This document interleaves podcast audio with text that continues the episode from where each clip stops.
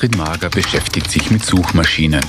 Zum Beispiel sucht sie nach Alternativen zum Branchenprimus Google, der durch seine nahezu Monopolstellung zu einem wichtigen Gatekeeper des Wissens wurde. Darüber hinaus erforscht die Sozialwissenschaftlerin am Institut für Technikfolgenabschätzung der Österreichischen Akademie der Wissenschaften die Auswirkungen einer von Algorithmen durchsetzten Gesellschaft. Mit meinem Kollegen Stefan Dahler hat sie sich darüber unterhalten, ob Google noch vom Thron gestoßen werden kann und warum wir eine US-amerikanische App benutzen, um beim Lokal ums Eck Essen zu bestellen. Außerdem erklärt sie, wie durch den Einsatz von Algorithmen strukturelle Diskriminierung entsteht.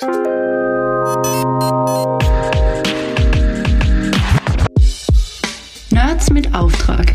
Der Wissenschaftspodcast von Upper Science.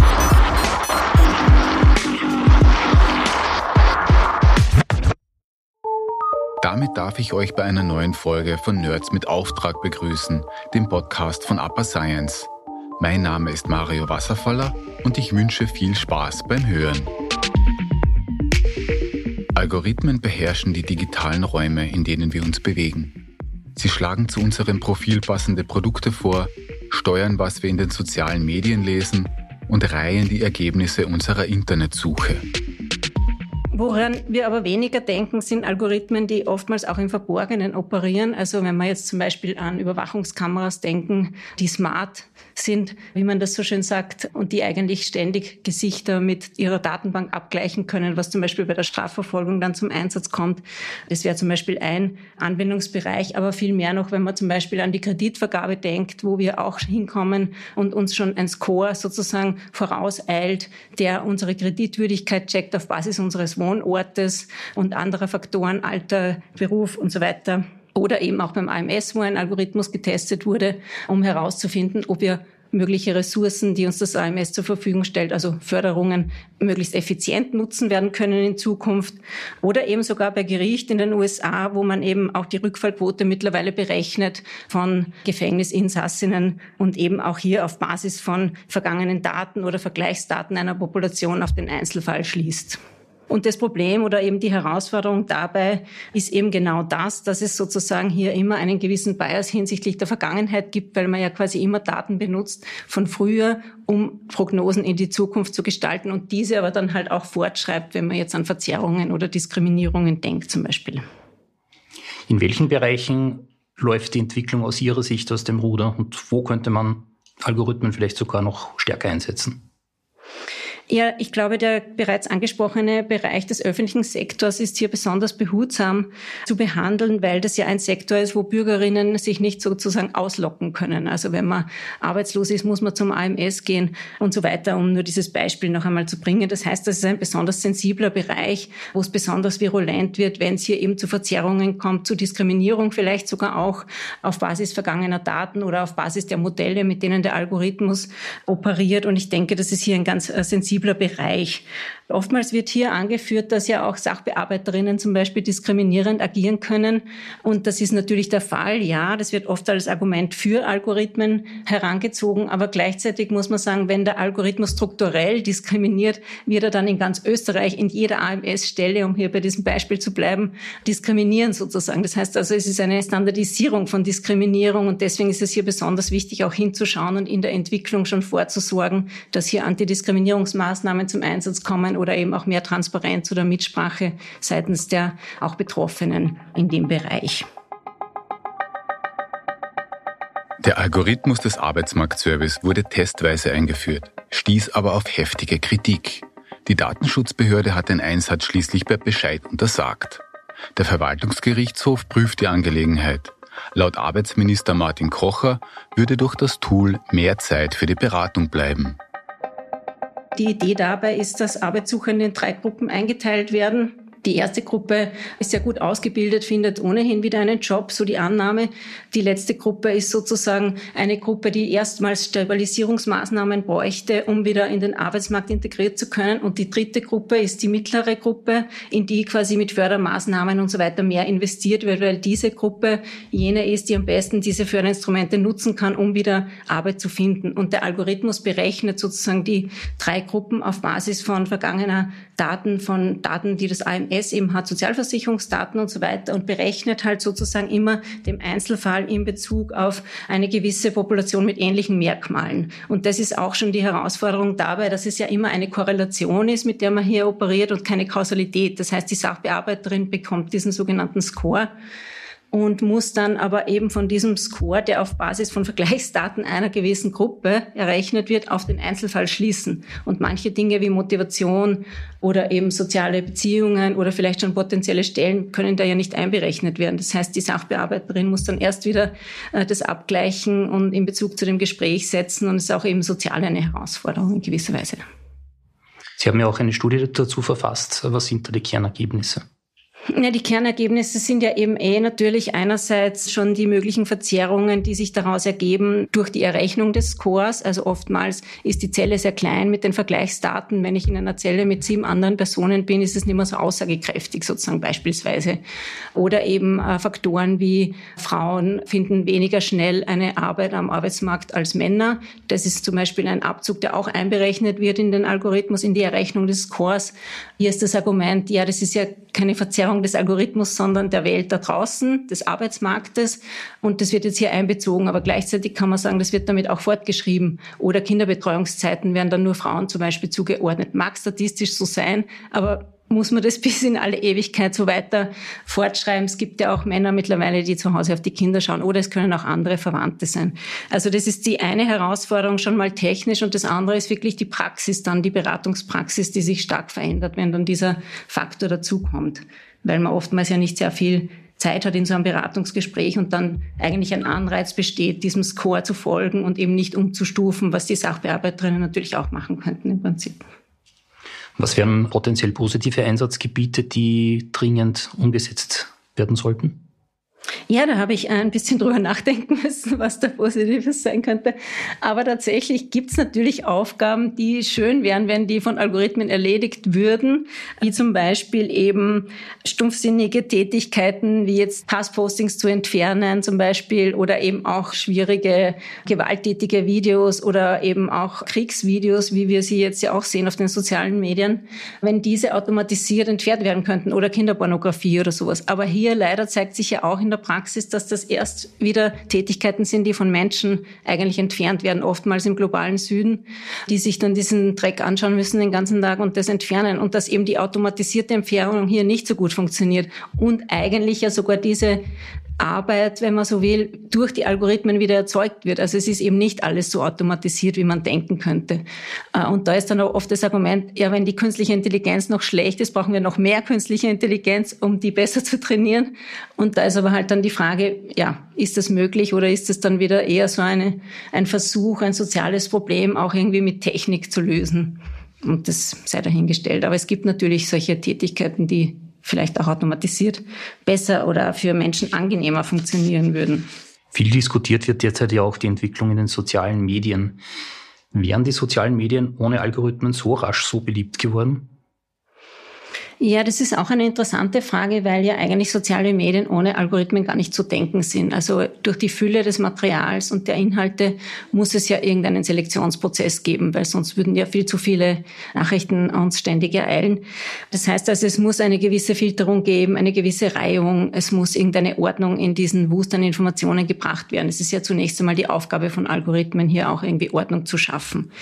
Der springende Punkt ist jetzt aber natürlich, wie diese Reihung zustande kommt und wer das entscheidet. Und letztendlich sind es momentan hauptsächlich profitorientierte Firmen, die das für uns entscheiden. Und hier kommen dann halt ökonomische Interessen rein, die primär verfolgt werden und weniger jetzt die Qualität der Services oder vielleicht der Datenschutz von Nutzerinnen. Das heißt, es ist eigentlich die zentrale Frage, wer entscheidet über diese Reihungen. Und da kommt jetzt eben dazu, dass hier vor allem polarisierende Inhalte halt sehr gut nach oben gereiht werden, weil das diese Inhalte sind, die viel geliked werden, viel diskutiert werden. Das kann auch negativ sein. Die Kommentare können auch negative sein, Hasspostings und so weiter, die ja auch viel Kommentare generieren und die dann halt nach oben kommen. Da mag es schon sein, dass das natürlich dann auch bei der Pandemie oder bei diesen randständigen Inhalten so ist, dass die dann halt einfach dadurch, dass sie viel Wirbel machen, nach oben kommen, weil das ja die Plattformen interessiert, dass die Leute immer wieder kommen und immer wieder weiter kommentieren und generieren und so weiter.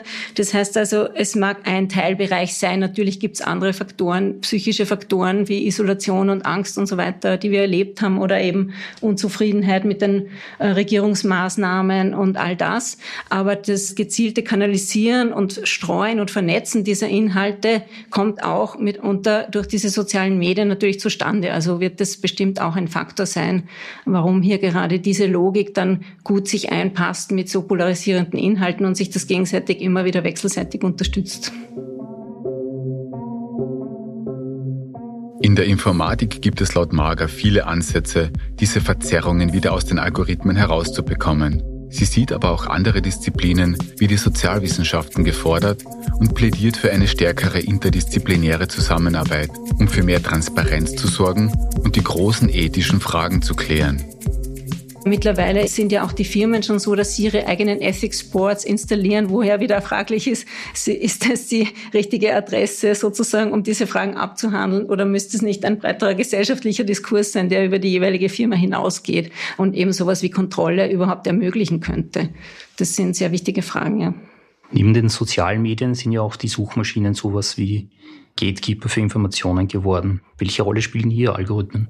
Ja, bei den Suchmaschinen sind die Algorithmen natürlich zentral. Also der Google-Algorithmus ist ja einer, der schon sehr lang, sehr viel diskutiert wird, der ja ursprünglich eigentlich ein sehr innovativer Algorithmus war. Wir denken zurück, es gab damals Yahoo und Alta Vista und so weiter, also sehr viele Suchmaschinen, die sehr voll waren mit Werbung und, und so weiter und diesen Portalen, wo es ganz viel gab von allem. Und Google ist ja dann so mit diesem Anspruch auf den Markt gedrängt, eben dieses mathematische, vermeintlich objektive Instrument der Reihung jetzt zu haben, das eben sehr stark auf Vernetzung von Webseiten beruht, dass man sozusagen schaut, Seiten, die viele Links von anderen bekommen, werden gut gereiht, weil die offensichtlich wichtig sind. Und es gab diese weiße Seite und sie sind ja sehr angetreten mit diesem eher sehr objektiven Algorithmus eigentlich. Und es war ein innovativer Algorithmus, der sehr gut funktioniert hat. Und mit der Zeit hat sich der natürlich soweit verändert, dass jetzt mehr und mehr personalisierte Daten natürlich auch einbezogen werden. Und der Algorithmus selbst hat sich auch sehr stark verändert.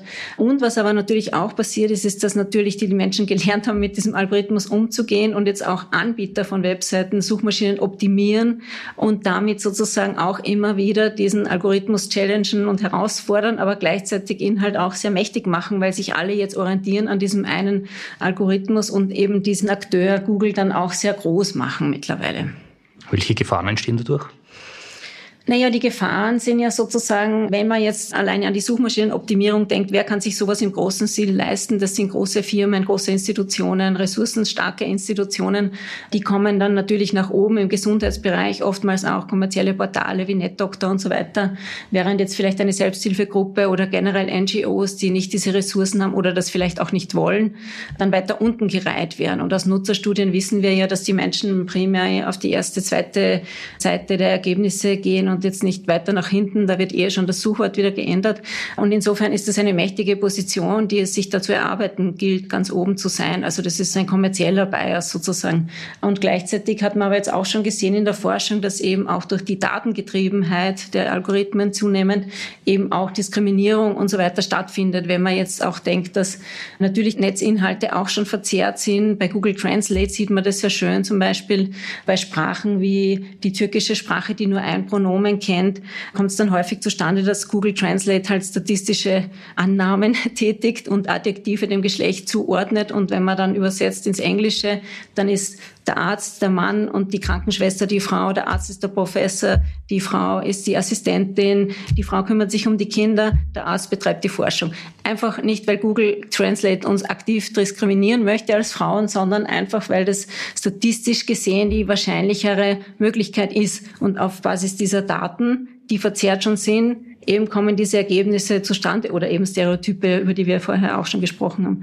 Das ist sozusagen ein noch viel grundlegenderes Problem. Da geht es nicht mehr nur um die Algorithmen, sondern eben die Kombination der Algorithmen mit den Daten, die da draußen vorherrschen und den ökonomischen Interessen. Und dieses ganze Ensemble sozusagen bringt dann diese Verzerrungen hervor. Und das ist aber auch der schwierige Punkt, da hier einzugreifen, weil es gibt nicht diese eine Schraube, die man drehen kann, um das zu entschärfen, sondern eben dieses komplexe soziotechnische System ist dann eben das Konstrukt, mit dem man hier operieren muss. Das ist das, die Herausforderung dabei. Dem auf europäischer Ebene etwas entgegenzuhalten, wird schon seit vielen Jahren angedacht. Noch ist hier aber kein Google-Herausforderer in Sicht. Da gibt es eigentlich verschiedene Ideen. Also ich habe mir jetzt auch in meinem Projekt drei konkrete Fallstudien angesehen, die eben alle in Europa angesiedelt sind. Das eine ist Startpage, das ist eine privatsphärefreundliche Suchmaschine, die aber eine Kooperation mit Google hat. Das bedeutet, dass man über Startpage Google Suchmaschinenergebnisse bekommt, aber ohne dass man seine Daten an Google übermittelt. Also nur das Suchwort wird übermittelt und ich kann meine Daten schützen und bekomme damit halt nicht personalisierte Google-Ergebnisse. Das ist aus Nutzersicht sicher ein gutes Produkt, das als Alternative gut zu gebrauchen ist. Jetzt von der Infrastrukturebene her ist es jetzt noch nicht so eine radikale Alternative, weil wenn die Kooperation scheitert, irgendwann gibt es die Suchmaschine Startpage nicht mehr. Deswegen gibt es hier auch radikalere Ansätze, wie jetzt zum Beispiel einen offenen Webindex selbst aufzubauen. Das ist eine Gruppe, die nennt sich eh Open Web Index. Und die verfolgen die Idee, es sollte eine große europäische, wenn möglich, Investition geben, um tatsächlich einen offenen Webindex zu bauen. Also ein Index ist ganz wichtig für eine Suchmaschine, weil die Suchmaschine sucht nicht live im Netz, sondern eigentlich in ihrer eigenen Datenbank. Also wenn wir Google benutzen, durchsuchen wir die Google-Datenbank, wenn man so will, also alle indexierten Webseiten des Netzes. Und im Prinzip gibt's jetzt nur den Google-Index und den Bing-Index und einen chinesischen Baidu-Index und einen russischen Yandex-Index. Also es sind überhaupt eigentlich nur diese paar, die einen wirklich hinreichend vollständigen Index haben, der zu benutzen ist für Suchmaschinen. Wenn wir aber nun einen öffentlich finanzierten Index hätten, den vielleicht die EU auch aufbauen oder mitfinanzieren könnte, dann könnten unterschiedliche Programmiererinnen mit dem arbeiten und eigentlich ganz unterschiedliche Suchmaschinen darauf aufsetzen oder Applikationen oder ähnliches. Und das wäre eigentlich eine großartige Idee, wenn man denkt, dass man früher auch öffentliche Bibliotheken finanziert hat, staatlich finanziert hat oder eben bis hin zur Nationalbibliothek und so weiter. Also Zugang zu Wissen wurde ja auch deshalb gefördert, um eben alle Bevölkerungs Schichten sozusagen zu ermöglichen, Zugang zu Wissen zu erlangen. Und im Netz wären ja jetzt Suchmaschinen eigentlich so etwas. Also wir brauchen ja irgendeinen, ein Suchinstrument, sonst können wir das Netz ja nicht benutzen. Da ist natürlich schon eigentlich eine legitime Forderung, dass hier auch öffentliche Gelder und vielleicht eben von der EU, weil es ja eine große Investition ist, wäre ein riesen Infrastrukturprojekt im Endeffekt, sowas finanzieren könnten und dann könnte man eine Diversität von Suchmaschinen eigentlich aufbauen und das wäre wünschenswert, weil Google hat uns ja gelernt, wir können eine Suchmaschine für alles benutzen, aber das muss nicht unbedingt der Fall sein. Vielleicht gibt es für medizinische Inhalte eigene Ranking-Instrumente, die wesentlich besser passen würden als jetzt für investigative Journalisten oder andere Themenbereiche. Also das würde eigentlich diese Diversität dann vielleicht auch oder lokale Bedürfnisse besser abdecken.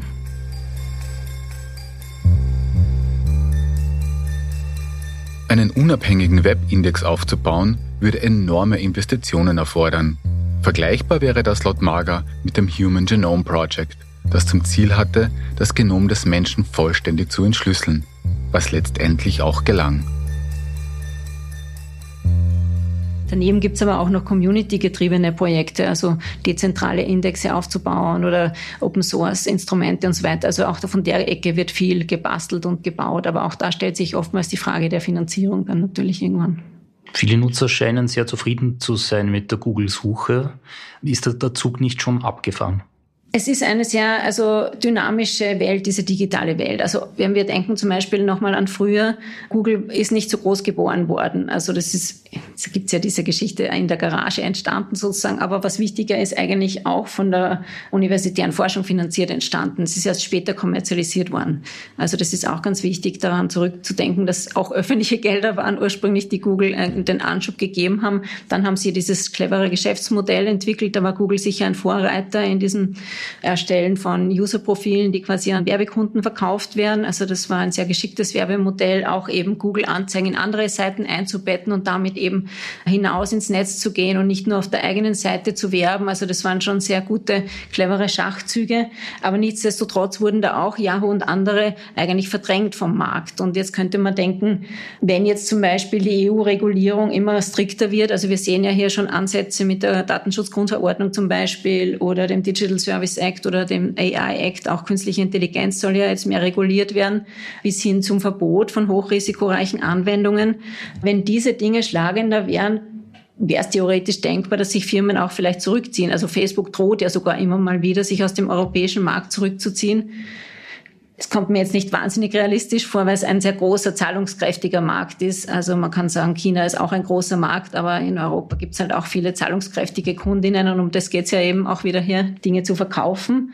Deswegen ist es jetzt vielleicht nicht so leicht vorstellbar, aber das wäre zum Beispiel eine Möglichkeit, wie sofort natürlich andere Akteure dann auch hier wieder Spielraum hätten, wenn sich jetzt Firmen zurückziehen. Aber auch wenn nicht, ist es natürlich ein dynamisches Konstrukt. Und wenn die EU sich entscheidet, hier einmal eine Großinvestition zu machen, wie es ja auch schon in anderen Bereichen gab, könnte das auch was ändern sozusagen. Also ich glaube, es ist jetzt nichts fix, aber was schon eher Dagegen spricht leider mittlerweile ist halt auch diese Vernetzung der ganzen Plattformen untereinander. Es ist ja wirklich ein Ökosystem mittlerweile. Es sind nicht mehr diese singulären Plattformen, die nebeneinander stehen, sondern die sind total vernetzt. Wenn man nur an den Facebook-Login denkt, zum Beispiel, den man ja schon auf allen möglichen Seiten benutzen kann, da wird schon wieder eine Verbindung hergestellt, eine infrastrukturelle Datenflüsse werden, sind im Entstehen und so weiter. Auch die Datenweitergabe an Dritte im großen Stil. Und also es sind Konkurrenten, diese großen Firmen, aber sie arbeiten auch zusammen und sie sie kaufen viele Dienste zu und sie verstärken ihre Macht durch den Ausbau der eigenen Infrastruktur, auch Hardware, diese ganzen Datencenter und so weiter. Also es ist mittlerweile auf so vielen Ebenen schon so vernetzt auch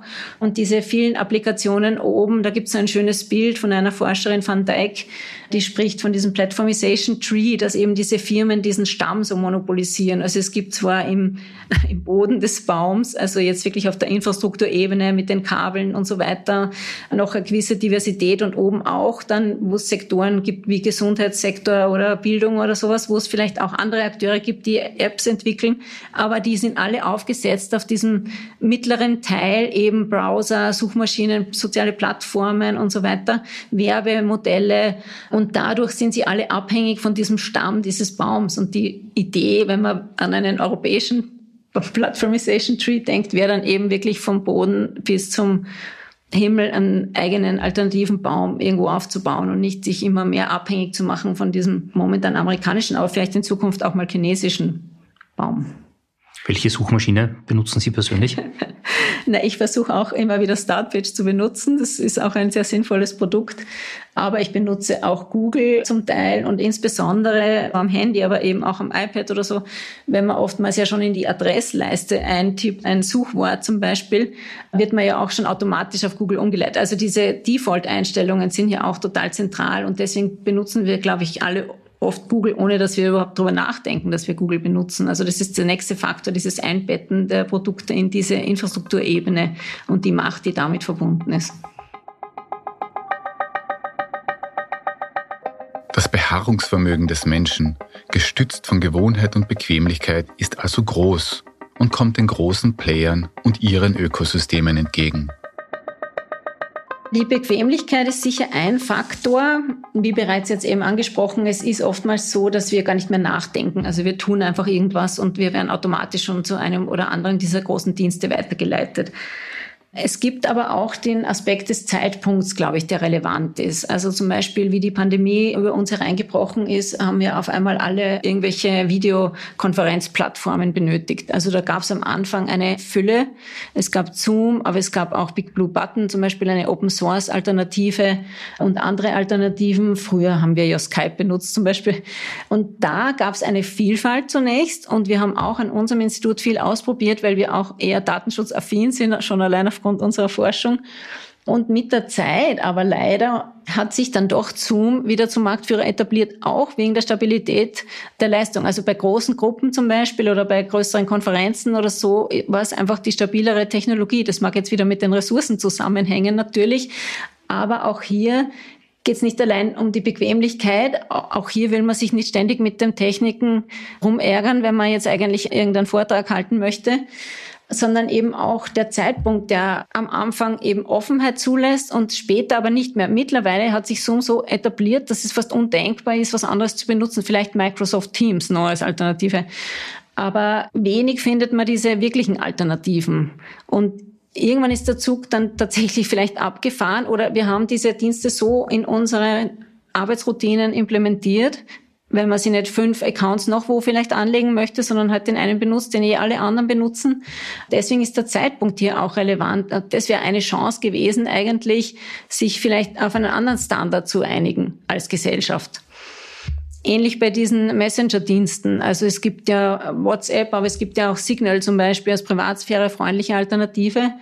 Hier ist der Wechsel überhaupt keine Hexerei in Wirklichkeit. Man lädt sich das runter und man kann loslegen. Aber auch hier über die Zeit etabliert sich dann WhatsApp als der zentrale Anbieter auch in Institutionen. Wenn ich an die Schule denke meiner Kinder, ja, da kann ich jetzt Aufklärung betreiben und alle irgendwie zu Signal verpflichten, aber da fühle ich mich jetzt dann auch nicht berufen sozusagen, weil viele Eltern vielleicht froh sind, überhaupt irgendeinen Dienst benutzen zu können. Das darf man ja nicht vergessen. Es ist schon ein bisschen ein elitäres Blasenproblem vielleicht auch wenn man sich versucht, mit Alternativen zu beschäftigen noch.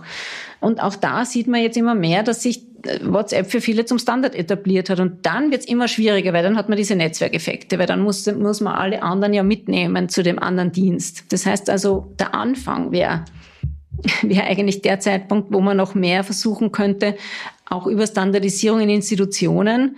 Das wird ja auch versucht. Also an den Schulen ist offiziell ja, glaube ich, eh WhatsApp verboten sogar zu benutzen. Gibt es ja auch diese anderen Dienste, aber halt in der Elterngruppe äh, wird sie dann trotzdem, also weil es in unserem Alltag schon so verankert ist. Und das ist das Problem, wenn sich die dann so tief eingenistet haben in unsere Alltagsroutine, wird es immer schwieriger, den Wechsel alleine vorzunehmen, weil ich ja in einem System eben auch bin, in einem sozialen. Wenn Sie in die Glaskugel schauen müssten, in zehn Jahren, wie suchen wir nach Informationen? Was ändert sich im Vergleich zu heute? Ja, also viele sagen, es gibt ja jetzt schon diesen, auch diesen Wechsel hin zu so Conversational Web. Also wir wollen immer mehr sprechen mit unseren Devices, wenn wir jetzt an Google Home denken oder Alexa und alle diese Dinge. Das ist eine Möglichkeit, dass sich mehr und mehr noch hin zu diesem sprachlichen, also und auch die Technologie wird ja besser, Spracherkennung und so weiter wird auch besser in dem Bereich. Es wird sicher Richtung künstliche Intelligenz oder Machine Learning weitergehen. Also das sieht man auch jetzt, es wird immer mehr schon eingebettet. Auch Google arbeitet schon damit und so weiter oder eben auch diese smarten Anwendungen. Insgesamt denke ich auch, dass es immer mehr vernetzter wird halt mit unserer Offline-Welt. Also das ist ja eh auch jetzt schon der Fall. Man denkt ja oftmals gar nicht daran, wie sehr hier auch Algorithmen schon im Einsatz sind in Bereichen, wo wir ja gar nicht dran denken, wenn sich der Kühlschrank vielleicht dann irgendwann selbst befüllt. Das ist ein Bild, das wir schon seit 10 oder 15 Jahren jetzt mit uns herumtragen. Vielleicht wird das auch noch Realität. Aber dieses Internet of Things, also bei den Smart Homes zum Beispiel, ist es ja schon auch so, da ist ja auch Google schon wieder groß. Also es ist auch spannend, wo diese Firmen investieren oder selbstfahrende Autos. Das sind ja wieder diese großen vier, fünf Firmen, die auch hier schon wieder Vorreiter sind letztendlich. Also da kommen dann die Algorithmen immer mehr auch in unserem Offline-Leben zum Tragen. Also das ist sicher was, was wir weiter beobachten werden, denke ich. Wie sind Sie zu diesem Thema gekommen? Was fasziniert Sie an diesem Forschungsbereich? Ja, wie wir gesehen haben, ist es eher schwer, diesem Thema zu entkommen in meinem Fall, als dazu zu kommen. Naja, ich bin natürlich auch fasziniert von diesen ganzen Möglichkeiten der digitalen Vernetzung und Kommunikation und des Teilens von Inhalten und so weiter. Also gerade in der Forschung, ich bin ja auch sehr international tätig, es ist großartig, dass man soziale Plattformen nutzen kann, um eben mit Kolleginnen in Kontakt zu bleiben und diese vielleicht auch viel näher kennenzulernen, als man das sonst tun würde. Also mittlerweile in meinem Bereich sind sehr viele auf Twitter zum Beispiel. Da ist man eigentlich ständig in Kontakt trotzdem, auch wenn man am anderen Ende der Welt sitzt. Das ist natürlich eine großartige Möglichkeit und sehr faszinierend. Das ist sicher schon diese Euphorie auch in gewisser Weise, die mich antreibt, aber eben auch die Skepsis gleichzeitig und ein bisschen so eine Technikaversion auch, die damit verbunden ist weil wir halt auch immer abhängiger wären von diesen Diensten. Und die Frage ist, müssen wir wirklich jeden Essenszusteller über irgendeine amerikanische Firma organisieren, der eigentlich ums Eck in meinem Viertel sitzt zum Beispiel. Also das ist irgendwie kurios, dass wir den Pizzadienst ums Eck irgendwie über amerikanische Firma ansteuern müssen und immer mehr Branchen halt eigentlich so organisiert werden, wenn wir an Taxis denken oder Wohnungsvermittlung und so weiter. Also ganze Branchen werden ja jetzt schon von diesen Plattformen organisiert. Das äh, stimmt mich schon skeptisch, zumal die ja alle profitorientierte Firmen sind und eben nicht das Gemeinwohl im Vordergrund haben, sondern eben halt eigentlich ihre eigenen Interessen primär. Und das sind ökonomische Interessen. Und da bildet sich auch die breitere Gesellschaft darin ab. Aber da ist schon die Frage, kann man da nicht irgendwie alternative digitale zukünftige Zukünfte denken, die eben auf soziale Gerechtigkeit oder das öffentliche Gut abstellen, sozusagen mehr als allein auf Profit. Und das ist eigentlich auch etwas, wo ich da einen Beitrag leisten möchte, mit meiner Forschung eben schon mal zu zeigen, auch bei den alternativen Suchmaschinenprojekten zum Beispiel, dass es auch alternative digitale Zukünfte geben kann, dass man sie denken kann, primär schon einmal, und dass man sie aber dann auch versucht umzusetzen in der einen oder anderen Art und Weise. Nicht alle sozialen Probleme lassen sich also mit Technik lösen. Manchmal ist sie auch der Auslöser oder Verstärker dafür. Herzlichen Dank für das Gespräch. Dankeschön. Mit den Auswirkungen von Technik beschäftigt sich auch unser nächster Gast. Wolfgang Liebert von der Universität für Bodenkultur wird uns erzählen, wie man Risikoforscher wird und welche Gefahren durch Kernenergie und Atomwaffen drohen. Bis dahin alles Gute und auf Wiederhören bei Nerds mit Auftrag, dem Podcast von Upper Science.